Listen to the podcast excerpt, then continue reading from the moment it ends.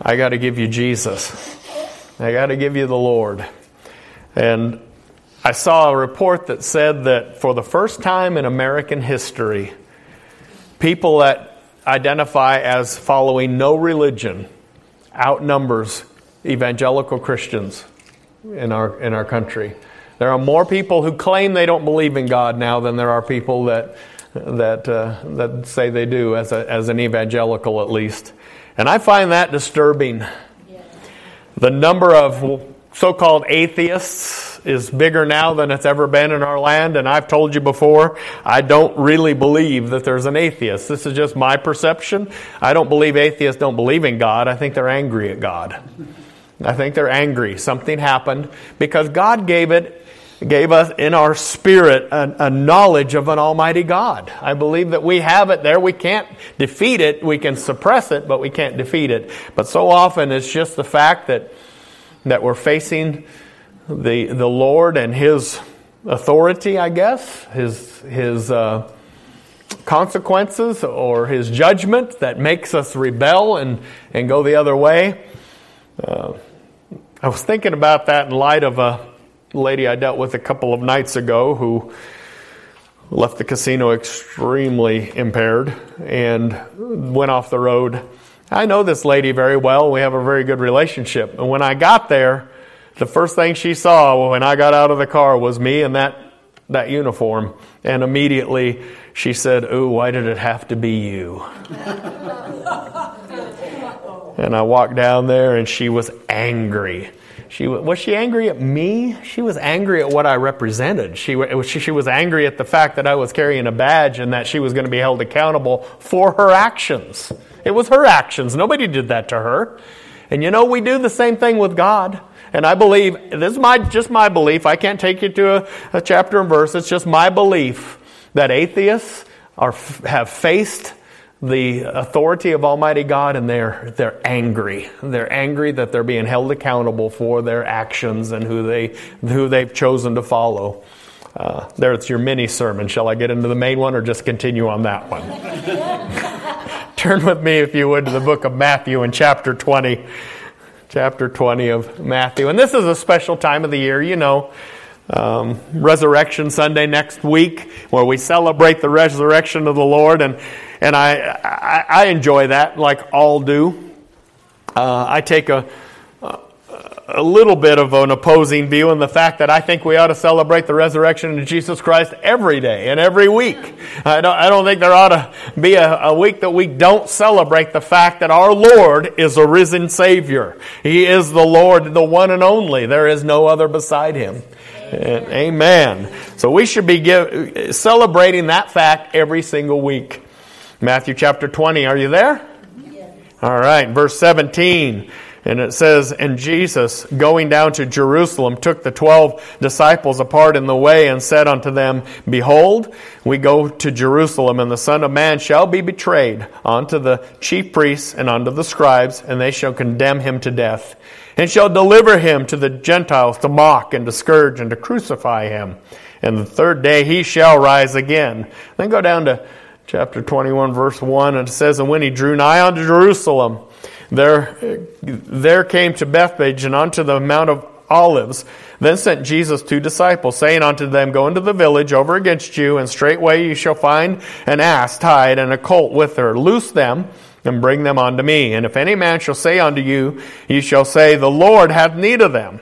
And straightway he will send them. All this was done that it might be fulfilled, which was spoken by the prophet, saying, Tell ye the daughter of Zion, Behold, thy king cometh unto thee, meek and sitting on an ass, and the colt and the foal of an ass. And the disciples went and did as Jesus commanded them, and they brought the ass, the colt, and put on them their clothes, and they set the, him thereon. And a great multitude spread their garments in the way, and others cut down branches from the trees and strawed them in the way. And the multitudes that went before and that followed cried, saying, Hosanna unto the Son of David. Blessed is he that cometh in the name of the Lord. Hosanna in the highest. And when he was come into Jerusalem, all the city was moved, saying, Who is this? And the multitude said, This is Jesus, the prophet of the Nazareth of Galilee. And Father, we thank you today for being here and in your presence. And thank you, Lord, for coming to join us. Thank you for the Holy Spirit that has come to, to commune with us today. And I pray, Lord, that you will use me in my weariness and my frailty and, and my imperfection to bring forth the perfect Word of God under the anointing of the Holy Spirit, directed by you. And I thank you in Jesus' name. Amen. Quick intermission. Oh, yeah. All righty then. so, this is a beginning of a four day reign when Jesus was basically crowned king for a while. And it is, I want you to think about what was going through his mind at this point. See, Jesus knew all things. He knew when he went into that city he was fulfilling prophecy. He was going to come in, he was going to be riding on a donkey, coming into that city, that the people were going to sing to him and wave branches to him. They were going to straw him in the way and, and hail him as a king. He knew that just a few days later, they, that same crowd were going to scream, Crucify him. That would be the hardest part for me, is the thought that nothing that they're giving me right now is real. Uh, that, that's the way I would view it, just in my, my own personal way. I'd be looking at them like, you joker. I know what you're going to do in a few days. Don't even play this with me. Fortunately, God has far more grace than I do. That's a good thing. But see, Jesus had this and he, he knew what his people were going to do. He knew how they were going to, to, to treat him and just a, in that period of the week, he was in the garden in prayer and he was praying to such an intensity that blood was pouring out of his uh, off, down his face from his sweat glands. He was sweating blood as he was so intense as you could imagine if you knew crucifixion as one of the, if not the most painful, excruciating way that a person could die, and you knew that that was coming up in just a few hours, would you sweat drops of blood? You may very well do that. But while that's going on, the very ones that he had been training and teaching and, and, and, and infusing himself into, what were they doing? They were catching a cat nap. They didn't even have the intensity with him of what was coming up. They had no understanding of what was coming up, even though he had given it to them repeatedly. They knew they should have known what was coming. Just knowing the Old Testament prophecies, they should have known what was coming. But I think that they were still at that point where they kind of knew who he was and they kind of understood, but they didn't quite grasp the whole thing. Oh, they had to have it all. They've been following him for so long. Not necessarily. I, not necessarily. I still think, just like today, people have an amazing ability to take this book and look at certain parts of it, but not other parts of it. They embrace this part. This is great, man. God's going to bless me. He's going to fill my coffers. He's going to make me rich, and I'm going to be blessed beyond all measure. What's the stuff about judgment? No, we'll go past that. well, that's not so much fun. We don't like that. And, and so I think it was very probable that the disciples had embraced the part of Scripture and the part of Jesus' teaching that they liked.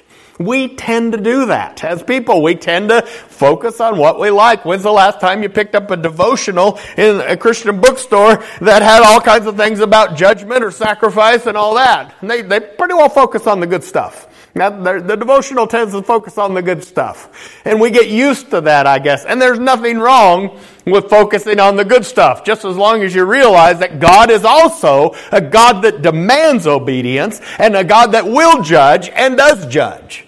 We can't forget the whole story. So he knew exactly what was going to happen to him. Now, man has wanted to do that probably since the day God created man. Man has always said, "Boy, I wish I could just see what's going to happen in the future." Anybody ever listen to that super late night radio with George Noory and who all those other crazy guys? Anyone ever listen to all that stuff? Being a cop working night shift, you know, you turn that on just to try to stay awake, and it was so comical. But they would have these guys on there that. Uh, I'm trying to remember what they called it. It was uh, remote viewing And these guys would say that they could go into remote viewing and they could see into the future of what was going to happen on any specific day. And George Noory and these other guys would have, would ask them, well, what's going to happen on this day? What's going to happen this way? And it was ridiculous, of course, but it kept me awake.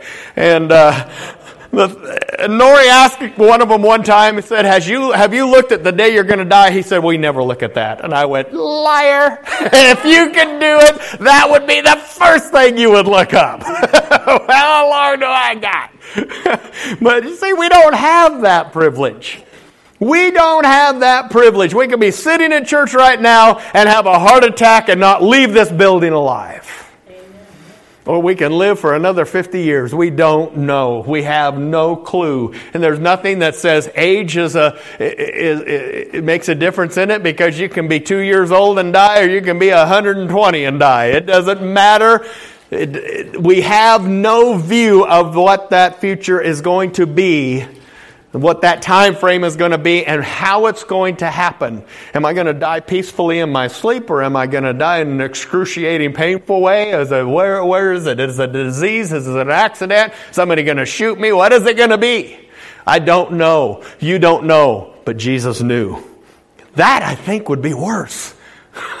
I think that in a lot of cases that would be worse. Like just surprise me. I don't want to know. Just just surprise me. And Jesus knew exactly what was awaiting him. But see, the people definitely didn't have a clue what was going on. They had no real clue who he was coming in there. They were, again, viewing that, that king. And I'm always puzzled. Why exactly did they respond the way they did? Because, yeah, granted, they'd been following him and all this, and he'd come in to Jerusalem before. But God, uh, and I believe the Holy Spirit did something over that whole city that day that made them recognize on some level this is the King of Kings. This is the Messiah. And they embraced that. But the problem is they embraced only the Messiah they wanted. They only, this is the Messiah that is going to take back the kingdom from the Romans. The, this is the Messiah that's going to rule and put a king, he, he's going to be in the throne right here in our presence all the time. All of our enemies are going to be defeated. We're going to be in control. We're going to be, lead our own land again. And he was the one that was going to do it. Praise God, Messiah. But they didn't look at scripture what the Messiah was really going to go through. They didn't understand. They had no concept of what Messiah was. I saw a video a couple of days ago of what's her name? Paula White. And she was going to her congregation and, and people across the world and pleading that each of them take a month's paycheck and send to her. I'm like, I'm right on that. I got the checkbook out right now, lady. And I think, what is in the minds and the hearts of the people that are doing that? What is there? What happened? Because they don't have any concept of the scripture. They have no concept of the, of the truth of God's word. They are looking for something that is not in this book when they are sending money like that to a preacher. And let me, let me say, you know, we are a super giving church, and I thank you for that very much. This church supports so many things, it's amazing to me. But the church supports the right, they, they support ministries. I always wonder when these people are begging for somebody to send them all this money and they have no ministry going out whatsoever. Nothing. There's no orphanages. There's no missionaries being taken care of. Nothing. They're literally saying, send me money. Why do people do it? Because that person says, send me money and God will give you all kinds of stuff. You know what the sin is? It's greed. I believe that the people that get wrapped up into that are in the sin of greed. I don't go to church, you don't come to church looking for a monetary benefit when you get here. At least I hope you don't. I'm not promising you a full bank account, but I will say this to you God will take care of His people. If you're a giving person, God will bless you. You know what? It may not be in a, in a winning the lottery. I hope you're not playing the lottery. Just throwing that out there. God blesses in a lot of ways, and it isn't always in numbers on a check. Amen. God blesses in many ways. God does take care. And see, these people had no concept of who was coming into town. They had a vision in their mind of who the Messiah was, but that vision wasn't who the Messiah was at all. They they said, this, we've been waiting for this. We've been waiting. We're going to be in charge again. We're going to have stuff again. We're going to be on top of the world again. And they didn't even think about the fact that the very scriptures, the word of the living God in the Old Testament, talked about what was going to happen to Jesus when he came into Jerusalem. There was, it wasn't going to be song and dance. It wasn't going to be show and fun at all. But many today do the same thing. Defeat my enemies. Make me rich. Make me powerful. Make me happy. Do all that stuff for me. Me, me, me. And you know what? The gospel isn't about me. The gospel is about Him. I am blessed to be born again. I, I haven't heard people talk about all the blessings of God, and one day it hit me, and I thought, you know, when it really comes down to it, God's already done enough for me. If God never, ever, ever did anything for me again, has He not already done enough by saving my soul? Is that not true? Praise the Lord. If he never does another thing, he's already done enough. You know what that means though? The fact that he does continue to bless me and continue to bless you, that's gravy on the, on the potatoes right there, folks. That, that's icing on the cake. Because he loves us so much, he genuinely does bless us. Praise the Lord for that. And so, and I, and I use this illustration when I was in North Carolina and I preached at a, at a church there, and I, uh, you know, the people know my son-in-law, and if you know, if you knew my son-in-law at all, you would know that a tool does not fit in his hand. It does not fit there. He has no idea what to do with it. If you handed him a screwdriver, he would probably stare at it and say, "Yep, that's a big, long, skinny thing. What do I do with that exactly?" And I and I told him, and of course, that's his church people, and I and I said, you know uh, if somebody come up to me and they said, "I saw your son-in-law today. He was out working on his truck and he had his rap music blaring up uh, in the in the uh, on the speakers there, and he was he was you know taking care of working on the truck, uh, and that was a great visit." I would say, "You are a liar. You don't know who my son-in-law is." He wouldn't be listening to rap music and he does not know how to hold a tool. So that's not the fact. But if you came to me and said, I met your son-in-law today and we watched 47 hunting videos in one day and he was up there ironing everything, including his underwear and his socks, uh, I would say, you know my son-in-law. That's who he is. Shouldn't it be the same way with Jesus when people come up to us and describe somebody that is completely foreign to us? Amen. He doesn't even fit Scripture at all. He doesn't even sound like the Jesus that we know from this book, and yet people will embrace that. Oh, yeah, that's great. And we're, and we're like, no, that Jesus doesn't exist that you're talking about right now. I don't know who you're talking about. That's what they were at. They had in their mind who the Messiah was, but they did not have in their mind who the biblical Messiah was. Those are two totally different people and they did not understand it. See, this was really the first time that Jesus had come out as king. He was now the king. He was, he was king for four days. what a thrill was that! Four day king. they had already decided, uh, but if they had understood Old Testament, they would have realized. In Zechariah 9 9, it says, Rejoice greatly, O daughter of Zion. Shout, O daughter of Jerusalem. Behold, thy king cometh unto thee, and he is just and having salvation, lowly, and riding on an ass, and upon the colt and the foal of an ass. He was coming humbly. He wasn't coming to take over. He wasn't coming as a conquering king. He was coming as a, as a humble servant and sacrifice. He was coming into town knowing that by the time he left, he would, the, the way he left was going to be straight to the Father because he knew that he was coming into town to be sacrificed. He, came, he was coming into town to lay down his life for salvation for all. Are you with me here? Praise God for salvation. We are born again because of what Jesus did on that, uh, that time as he came into town and he was proclaimed as king. And just a few days later, the very same crowd screamed, crucify him and kill him. Why? Because the Jesus that they had in mind and the Jesus that came to town turned out being different and it did, they didn't like that. That made them angry. Wait a minute, you're not the God that I plan to serve. Have you ever heard people actually say that? If God does that kind of thing, I'm not worshiping Him. I've heard that kind of comment. If, if the, your God is a God that'll do that, I'm not going to worship Him. You know what? God has never asked me permission to, to do anything. And he, has, he, he didn't even include me on the, on the writing of Scripture. I wasn't even asked or consulted, but I can read. I do know what it says.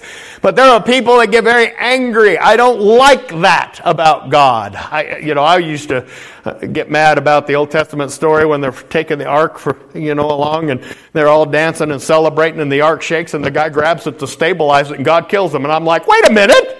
Why'd you kill the guy? That's not cool. He was trying to do something good. Why'd you do that for? But you know what? He's God. If he wants to kill somebody, you know why that guy died? Because he disobeyed God. I would rather have what scripture say? Obedience than sacrifice. You can do a whole lot of things in the name of the Lord, but be in disobedience and it means nothing. If God isn't, if you're not obedient to God, it is not anything. So, when you think about what he's doing here, he comes into town in humility. He sends the guys ahead. That would be totally cool, by the way. If he says, just go into town and I want you to, you'll meet this guy and this is what he's going to say, and then he's going to do that, and you go into town and it happens exactly like that, that would be really cool. But how many kings ever went into battle riding on a donkey? You didn't know any that did that. That doesn't even make sense. You would th- think that would have sunk into somebody as they're throwing palm branches down. They're like, shouldn't he be on a horse or maybe have a chariot? Uh, I don't know. Uh, this isn't going the way I expected. But God sent his son to die on that cross. In just a few days, he was going to that cross. And he came exactly like he did. And I, I, did this a few years back where I actually did the timetable that we could predict from Old Testament scripture exactly as it gives time frame the very day the very day that Jesus came in to Jerusalem can be traced. They, the, the, the scholars, the real scholars, the Sadducees, the Pharisees, they no doubt knew that that was the very day that Messiah was supposed to come into town. I might do that maybe next year again, where I laid that out because it's pretty cool. You can take the scripture in the Old Testament and predict the very day that Jesus would have come into Jerusalem, and he came in on that day. My question is, where were the religious leaders? They knew what day the Messiah was supposed to come into town, and they knew how he was supposed to come into town. You know what? Only one came into town that day riding on a donkey. And that was Jesus Christ the King. He was the only one. It was a supernatural fulfillment of Scripture where he had to do it a specific way, a specific day, and in a, in a, under a, a specific response from the people. They embraced him.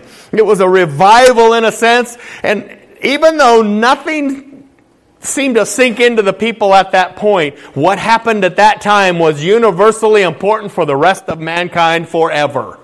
Because Jesus Christ fulfilled that scripture. So, when we think about this, well, let me think about the things that would be very important that he could do. What did Jesus do as he came into town? First of all, he revealed truth. Truth is always better than something that tickles your fancy. Even though truth often is not very comfortable. We don't always like truth. We often get very angry at somebody who tells us the truth. We tell them, tell me the truth. And then you tell they, you say the truth and they get very angry. It's like when the wife says, "Which dress do you like, this one or this one?" And every wise man stands there dumbfounded at that point, thinking, this is going to hurt. Uh, which one do you like? I've learned to do that with my wife. When she says, What's your opinion on this? I say, What do you think my opinion is on this? so I've learned after 36 years. I've learned. But see, truth isn't always what we want to hear. I'm going to get a beating later, but it's fun.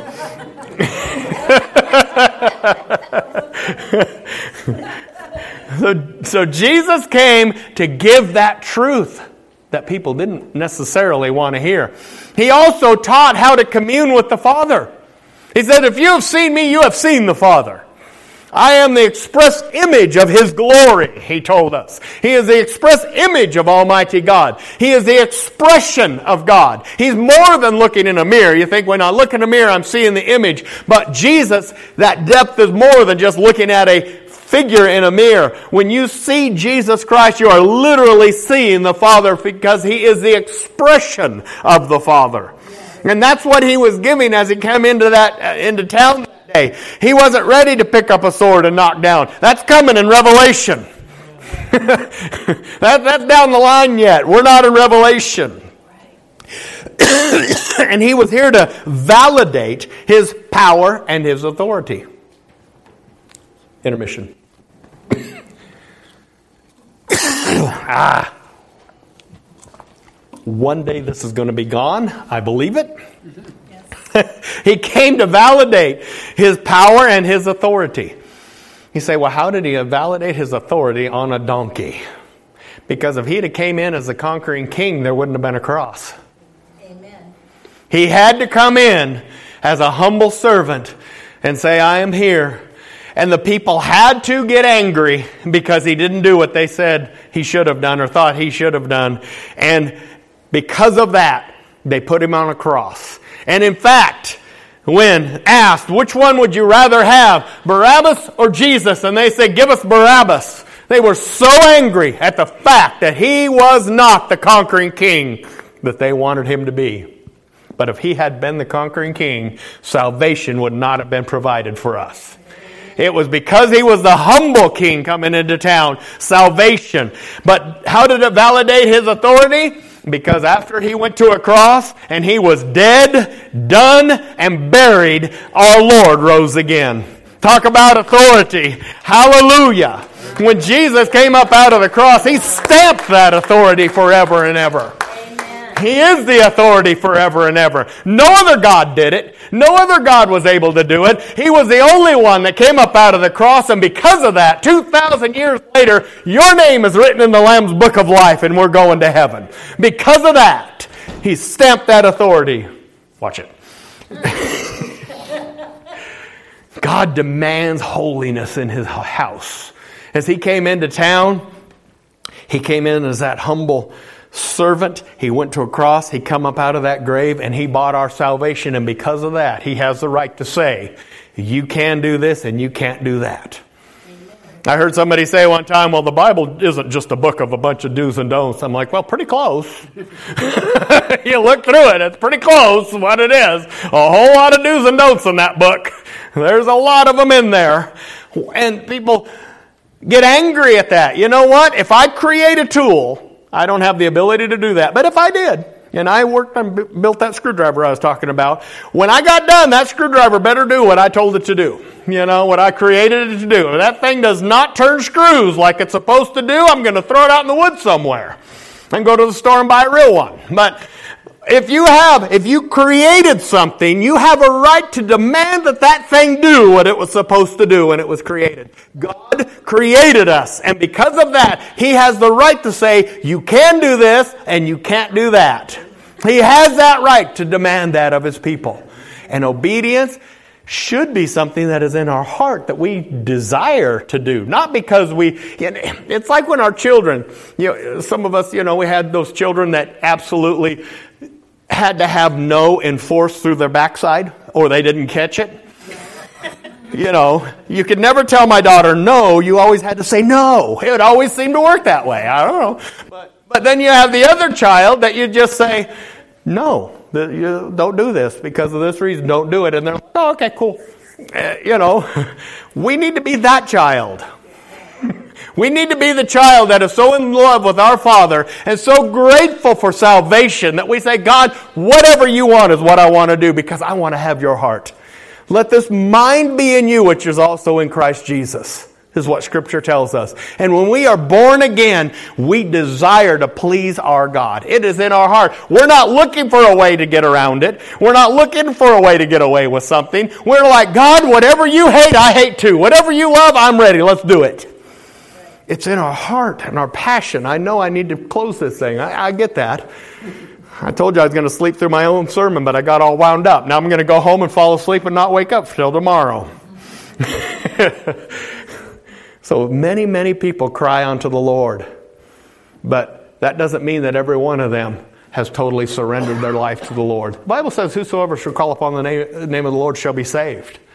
But it also says that, that many will say in that day, Lord, Lord, and he will respond, I don't even know you. I never knew you. Why? Because it's easy to say something, but it's a lot harder to have it in the heart. God redeems us in our heart. I'm not talking about a works based salvation. You don't have to do a song and dance. You don't have to fulfill some thing to get saved. You have to be born again. That's what the Word of God says. You must be born again. Jesus Christ. This is a special time of the year because we are recognizing that Jesus Christ was, was crucified, died, buried, and was resurrected.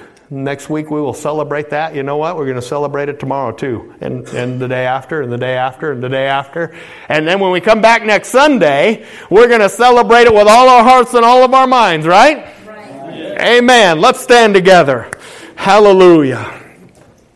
Lord, we, we are your people. We are the sheep of your pasture. And Lord, as we look into your word, we realize how great it is to be born again. We know, God, that the world that we live in today is turning away from you. But as, the, as that is happening, at the same time, we realize your presence so much more each and every day.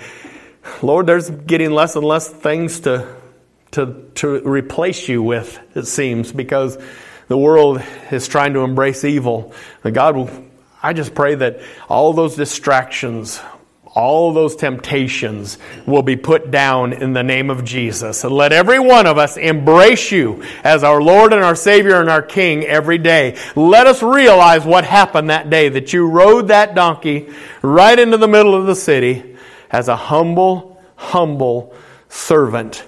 And then you went to that cross for us. I thank you, Lord, and I praise you. Lord, right now I look to, around at this congregation of people and I pray your blessings upon them, everyone. I ask, Lord, that you'll bless them, that the hand of the Lord will be upon each one and give them a great week. But Lord, more than anything, I pray that every minute of this week, their hearts and their minds will, will be on you, that they will realize that you are real in every way, and that you have never left them, never forsaken them, and that you are moved with the feeling of their infirmities.